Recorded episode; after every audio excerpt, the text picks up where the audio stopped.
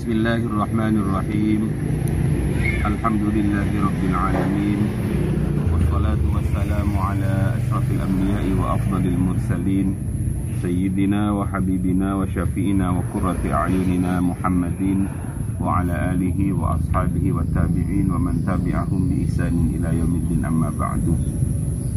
فقد قال تعالى في كتابه الكريم أعوذ بالله من الشيطان الرجيم.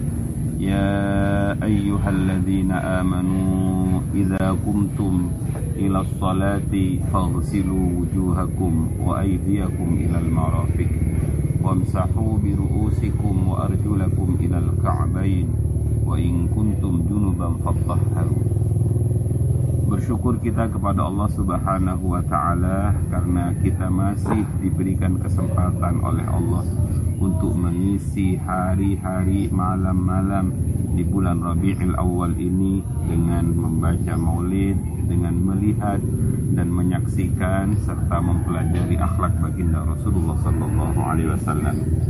Pertemuan kita malam ini sampai pada pribadi baginda Rasul dari sisi Rasul adalah seorang yang sangat bersih Rasul adalah seorang yang sangat rapi.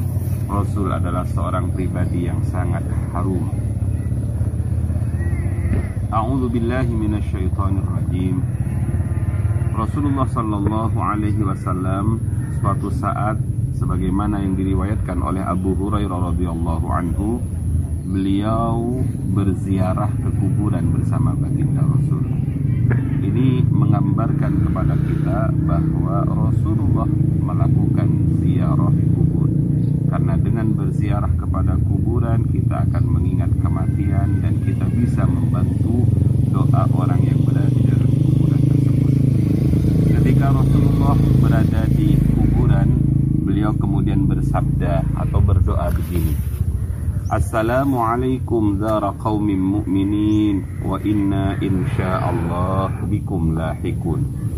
Wadittu anna qad ra'ayna ikhwanana qalu awalasna ikhwanaka ya Rasulullah qala antum ashabi wa ikhwanuna alladhina lam ya'tu ba'du faqalu kaifa ta'rifu man lam ya'ti ba'du min ummatika ya Rasulullah Faqala ara'aita law anna rajulan lahu khaylun ghurrun muhajjalatun baina dhahrai khairin duhmin buhmin ala ya'rifu khaylahu qalu bala ya Rasulullah. Qala fa innahum ya'tuna ghurran muhajjalina minal wudu. Ketika Rasulullah Shallallahu Alaihi Wasallam bersama kami berziarah ke kuburan, Kemudian beliau mengucapkan salam kepada ahli kubur itu dengan ucapan Assalamualaikum dara qaumin mu'minin wa inna insyaallah bikum lahikun. Semoga keselamatan tercurah pada kalian wahai penghuni alam kubur kaum mukminin. Insyaallah kami akan segera menyusul kalian semua. Kemudian Rasulullah dawuh setelah mengucapkan salam Wadittu anna qad ra'ayna ikhwanuna. Saya sangat amat rindu melihat saudara-saudara saya. Para sahabat yang menyertai baginda Rasul kemudian berkata, "Awalasna ikhwanaka ya Rasulullah?" Bukankah kami inilah saudara-saudara panjenengan ya Rasulullah? Rasulullah menjawab, "Qala antum ashabi." Bukan kalian bukan saudara-saudaraku, tapi kalian adalah sahabat-sahabatku. Wa ikhwanuna alladhi lam ya'tu ba'du. Saudara-saudaraku adalah orang yang sekarang ini belum ada, orang yang hari ini belum datang. Faqalu para sahabat kemudian bertanya, "Kaifa ta'rifu man lam ya'ti ba'du?" Ya Rasulullah, bagaimana engkau akan mengenal saudara-saudaramu? Padahal saudara-saudaramu hari ini belum datang. Min ummatika dari umatmu ya Rasulullah wahai Rasulullah. Mendapat pertanyaan begini Rasulullah kemudian menjawab Ara'aita law anna rajulan lahu khailun ghurrun muhajjalatun baina dhahrai khailin duhmin buhmin Bagaimana menurut kalian bagaimana menurut kalian, bagaimana menurutmu seandainya ada seorang laki-laki dia memiliki seekor kuda yang kepala dan kakinya berwarna putih. Kuda itu berada di tengah-tengah kuda yang hitam-hitam. Apakah pemilik kuda itu akan mengenali kudanya yang bercorak warna putih kepalanya, warna putih kakinya? Maka para sahabat mengatakan, "Qalu bala ya Rasulullah, pasti pemilik kuda itu akan tahu bahwa itu kudanya." Qala fa innahum ya'tuna ghurran muhajjalina minal wudu saya akan tahu saudara-saudaraku umatku bahwa mereka adalah saudaraku mereka adalah umatku karena mereka memiliki bagian-bagian kepala, tangan, kaki, seluruh anggota wudhu yang bersinar. Makanya saudara-saudaraku, anak-anak santri yang dirahmati oleh Allah, dalam ayat yang Abah bacakan tadi ya ayyuhalladzina amanu idza kumtum ila sholati faghsilu wujuhakum wa aydiyakum ilal marafiq ila akhirih au al ayah itu mengajarkan kepada kita bahwa setiap basuhan wudhu di anggota tubuh kita anggota-anggota wudhu kita kelak pada hari kiamat dia akan bersinar dan itulah yang menjadikan Rasulullah mengenali bahwa yang ada sinarnya itu adalah saudara-saudaranya Rasul. Yang ada sinarnya itu adalah mereka-mereka umat baginda Rasulullah Sallallahu Alaihi Wasallam. Makanya dalam Islam kita diajarkan untuk menyempurnakan wudhu. Juga baginda Rasulullah Sallallahu Alaihi Wasallam tahu bahwa seorang yang senantiasa memelihara kebersihan badannya, memelihara kejernihan wajahnya dan kebersihan seluruh anggota badannya kelak juga akan dibangkitkan dari dalam kubur dalam kondisi seperti itu yaitu wajah akan bercahaya dahinya akan bersinar dan seluruh anggota tubuhnya akan bersih jangan tanya seperti apa bersihnya baginda Rasul Jangan tanya seperti apa rapinya baginda Rasul. Jangan tanya seperti apa harumnya tubuh baginda Rasul. Pada kesempatan yang lain, Rasulullah juga mengajarkan kepada kita umatnya dengan satu sabda, Takhallalu fa innahu nadhafatun wan nadhafatu tad'u ilal iman wal imanu ma'a sahibihi fil jannah. Takhallalu sela-selailah. Fadhafatun karena sesungguhnya menyela-nyelai itu adalah kebersihan. Wan nawafatu tad'u ilal iman. Sedangkan nawafah kebersihan itu adalah bagian dari iman. Atau menghantarkan seseorang kepada keimanan. Wal imanu ma'a sahibihi fil jannah. Iman akan bersama pemiliknya kelak di dalam surga. Hadis riwayat At-Tabarani. Suatu saat Rasulullah Shallallahu Alaihi Wasallam keluar bersama kami, kata Abu Ayyub Al Ansari. Kharaja alaina Rasulullah Sallallahu Alaihi Wasallam. Faqala habbada al-mutakhalliluna min ummati. Habbada al-mutakhalliluna min ummati. Sungguh terpuji orang-orang dari kalangan umatku yang mau menyela-nyelai Qalu wamal mutakhalliluna ya Rasulullah wahai baginda Rasul siapakah yang dimaksud al mutakhallilun orang yang menyela-nyelai itu ya Rasul. Qala al mutakhalliluna bil wudu orang yang menyela-nyelai saat dia wudu. Sunnah baginda Rasul ketika kita mau wudu kita disunahkan untuk menyela-nyelai jari-jari tangan, menyelai jari-jari kaki, juga menyela-nyelai rambut, menyela-nyelai jenggot. Wal mutakhalliluna minat ta'am dan juga orang-orang yang menyela-nyelai dari sisa-sisa makanan. Kadang-kadang makanan itu menempel ke gigi kita, maka Rasulullah amat sangat senang ketika umatnya itu eh, mengambil sisa-sisa makanan dari antara giginya. Amma tahlilul wudu fal madmadatu wal istinshaq wa bainal asabi. Adapun kata baginda Rasul yang dimaksud tahlilul wudu, menyela-nyelai dalam wudu, salah satunya adalah matmadah berkemur, wal istinsyak menghirup air lewat hidung, wa bainal asabi dan menyela-nyelai jari-jari, baik itu jari-jari tangan ataupun jari-jari kaki. Wa amma takhlilu ta'am adapun orang yang menyela-nyelai makanan faminat ta'ami annahu laisa syai'un 'ala al-malakaini min ayyaraya baina asnani sahibihima ta'aman wa huwa qa'imun yusalli yaitu orang-orang yang menyelai sisa-sisa makanan yang masih ter uh, sisa di gigi-gigi mereka. Sesungguhnya tidak ada sesuatu yang lebih dibenci oleh kedua malaikat. Asyaddu alal malakaini min ayyaraya baina asnaini baina asnani sahibihima ta'aman wa huwa qa'imun yusalli yaitu sesuatu yang ada di antara gigi-gigi dari sisa-sisa makanan dan orang itu melakukan sholat.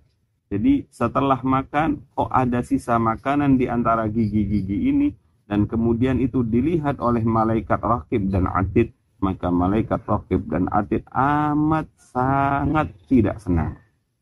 Jadi Rasul mengajarkan kepada kita betapa kebersihan itu adalah hal yang paling utama. Suatu saat ada seorang datang kepada baginda Rasulullah Sallallahu Alaihi Wasallam. Atau rojulun an-nabiyah. Datanglah seorang laki-laki kepada baginda Nabi Sallallahu Alaihi Wasallam. Sa'irur ra'sih dalam kondisi rambutnya uh, berantakan walihyati jenggotnya juga aut-autan fa asyara ilaihi Rasulullah sallallahu alaihi wasallam ka'annahu ya'muruhu bi islahi sya'rihi wa lihyatihi Rasulullah tidak menerima sahabatnya itu untuk menghadap kepada baginda Rasul namun beliau memberi isarah agar sahabat itu merapikan rambutnya, merapikan jenggotnya. Faqala sallallahu alaihi wasallam, eh, fa'ala lantas sahabat itu melakukan apa yang diisyarahkan oleh baginda Rasul, menyisir rambutnya, menyisir merapikan jenggotnya. Faqala sallallahu alaihi wasallam setelah itu eh, laki-laki itu datang kepada baginda Rasul, kemudian Rasulullah tahu Alaysa hadha khairan min ayyatiya ahadukum sa'irar ra'si ka'annahu syaitan. Bukankah yang seperti ini rambut ter, tersisir rapi, jenggot tersisir rapi, itu jauh lebih baik pada kalian dibandingkan kalian datang kepadaku dalam keadaan rambut yang tidak tersisir, jenggot yang tidak tertata rapi, ka'annahu syaitan sebab yang berantakan itu seperti syaitan. Jabir bin Abdullah juga meriwayatkan bahwa uh, beliau berkata, Ra'a rajulan uh, ra'a rajulan sya'itan qad tafarraqa sya'ruhu. Nabi Shallallahu alaihi wasallam melihat seseorang yang rambutnya berantakan, tidak disisir. Faqala lantas Nabi berkata, Ama kana yajidu hada ma yusakkinu bihi sya'rahu wa ra'a rajulan akhar wa alaihi thiyabun wa sikhatun faqala ama kana hadha yajidu ma'an yaghsilu bihi taubahu Ketika datang kepada Nabi seorang laki-laki yang rambutnya aut-autan. Ketika datang kepada Nabi orang yang lain yang bajunya compang-camping busananya kotor. Apa reaksi baginda Nabi? Nabi menunjukkan ketidaksukaannya pada umatnya, pada sahabatnya yang kotor. Kata kanjeng Nabi, sisirlah rambutmu karena menyisir rambut itu adalah menyenangkan aku. Yang kedua, Nabi berkata kepada orang yang bajunya kotor itu, apakah dia tidak menemukan air untuk mencuci bajunya? Akhirnya laki-laki itu kemudian pulang, mencuci bajunya, kemudian datang kepada Nabi dan Nabi tersenyum.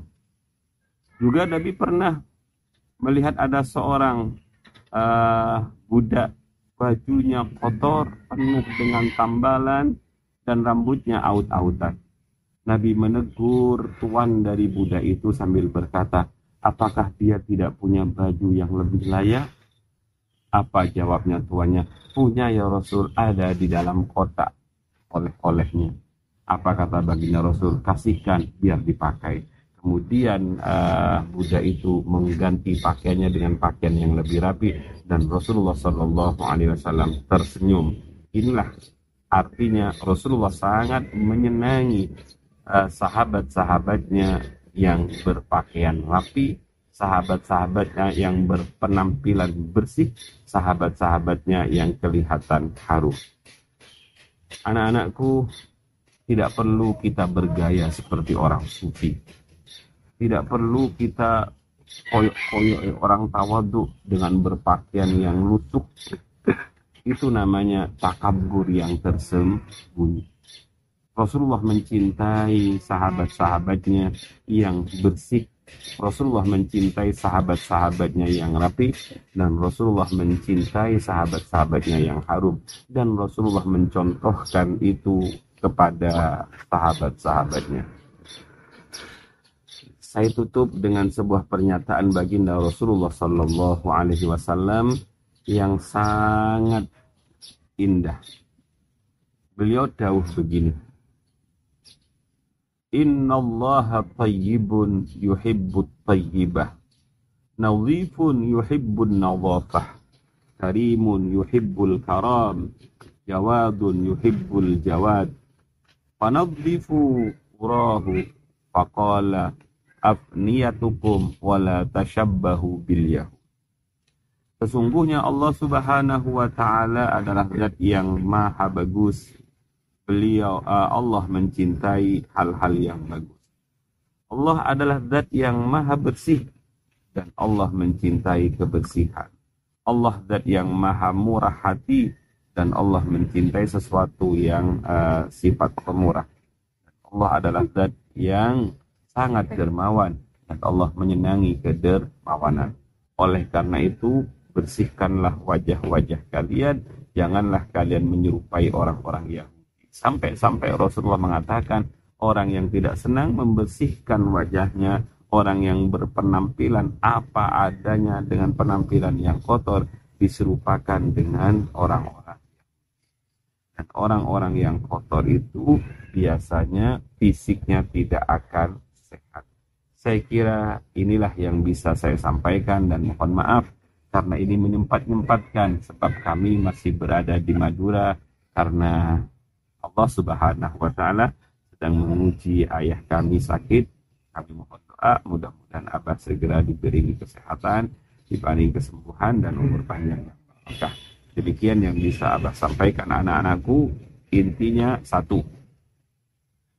Ketika Rasulullah Shallallahu Alaihi Wasallam berziarah ke kuburan dengan para sahabatnya, Rasulullah kemudian mengucapkan salam kepada setelah Rasulullah mengucapkan salam kepada ahli kubur, Rasulullah kemudian menyampaikan kecintaannya terhadap saudara-saudaranya. Sahabat-sahabat yang berada di sampingnya mengira yang dimaksud saudara itu adalah mereka. Sehingga mereka mengatakan, alasna bi ikhwanika ya Rasul. Bukankah kami adalah saudara-saudaramu ya Rasul?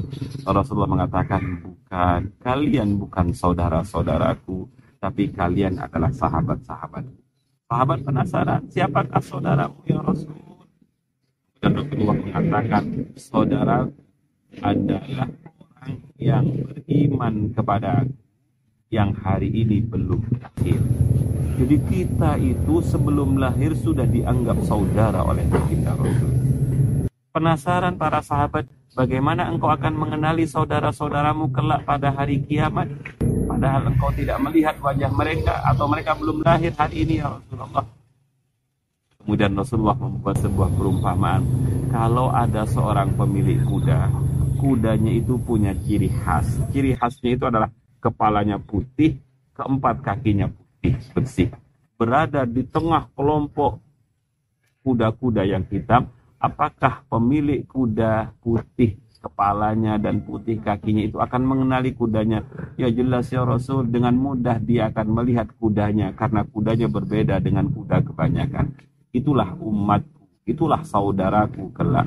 Mereka akan datang pada hari kiamat dengan wajah yang berseri-seri, bersinar, bercahaya, dengan tangan yang berseri-seri, bersinar, bercahaya, dengan kaki yang berseri-seri, bersinar, bercahaya, dengan telinga dan rambut yang bersinar, bercahaya, karena bekas air dan Rasulullah sangat tidak suka ketika melihat sahabatnya datang dalam keadaan rambutnya tidak tersisir rapi, jenggotnya tidak tertata rapi. Kemudian Rasulullah menolak, sana dulu, rapikan dulu rambutmu, rapikan dulu jenggotmu. Kemudian sahabat itu datang dengan rambut yang rapi, dengan jenggot yang rapi. Kemudian Rasulullah mengatakan, ini jauh lebih bagus dibandingkan tadi. Juga Rasulullah melihat sahabat yang berpakaian lusuh, berpakaian bau, berpakaian kotor. Rasulullah berkata dengan kata-kata yang sangat halus untuk mengingatkan, apakah orang itu tidak menemukan air untuk mencuci bajunya. Akhirnya sahabatnya itu pulang mengganti bajunya dan Rasulullah tersenyum. Mudah-mudahan kita dengan berpenampilan rapi, berpenampilan bersih, berpenampilan harum, apalagi saat kita masuk ke ruang sholat, apalagi saat kita masuk ke majelis taklim, dan apalagi saat kita akan melakukan ibadah-ibadah tolabul ilmi dan lain sebagainya akan membuat Rasulullah tersenyum kepada kita karena kita telah mengamalkan ajaran baginda Rasul. Mudah-mudahan kita jadi saudara-saudaranya Rasulullah, umat-umatnya Rasulullah yang berpenampilan rapi, bersih dan harum karena itulah yang disenangi oleh Rasulullah Sallallahu Alaihi Wasallam. Semoga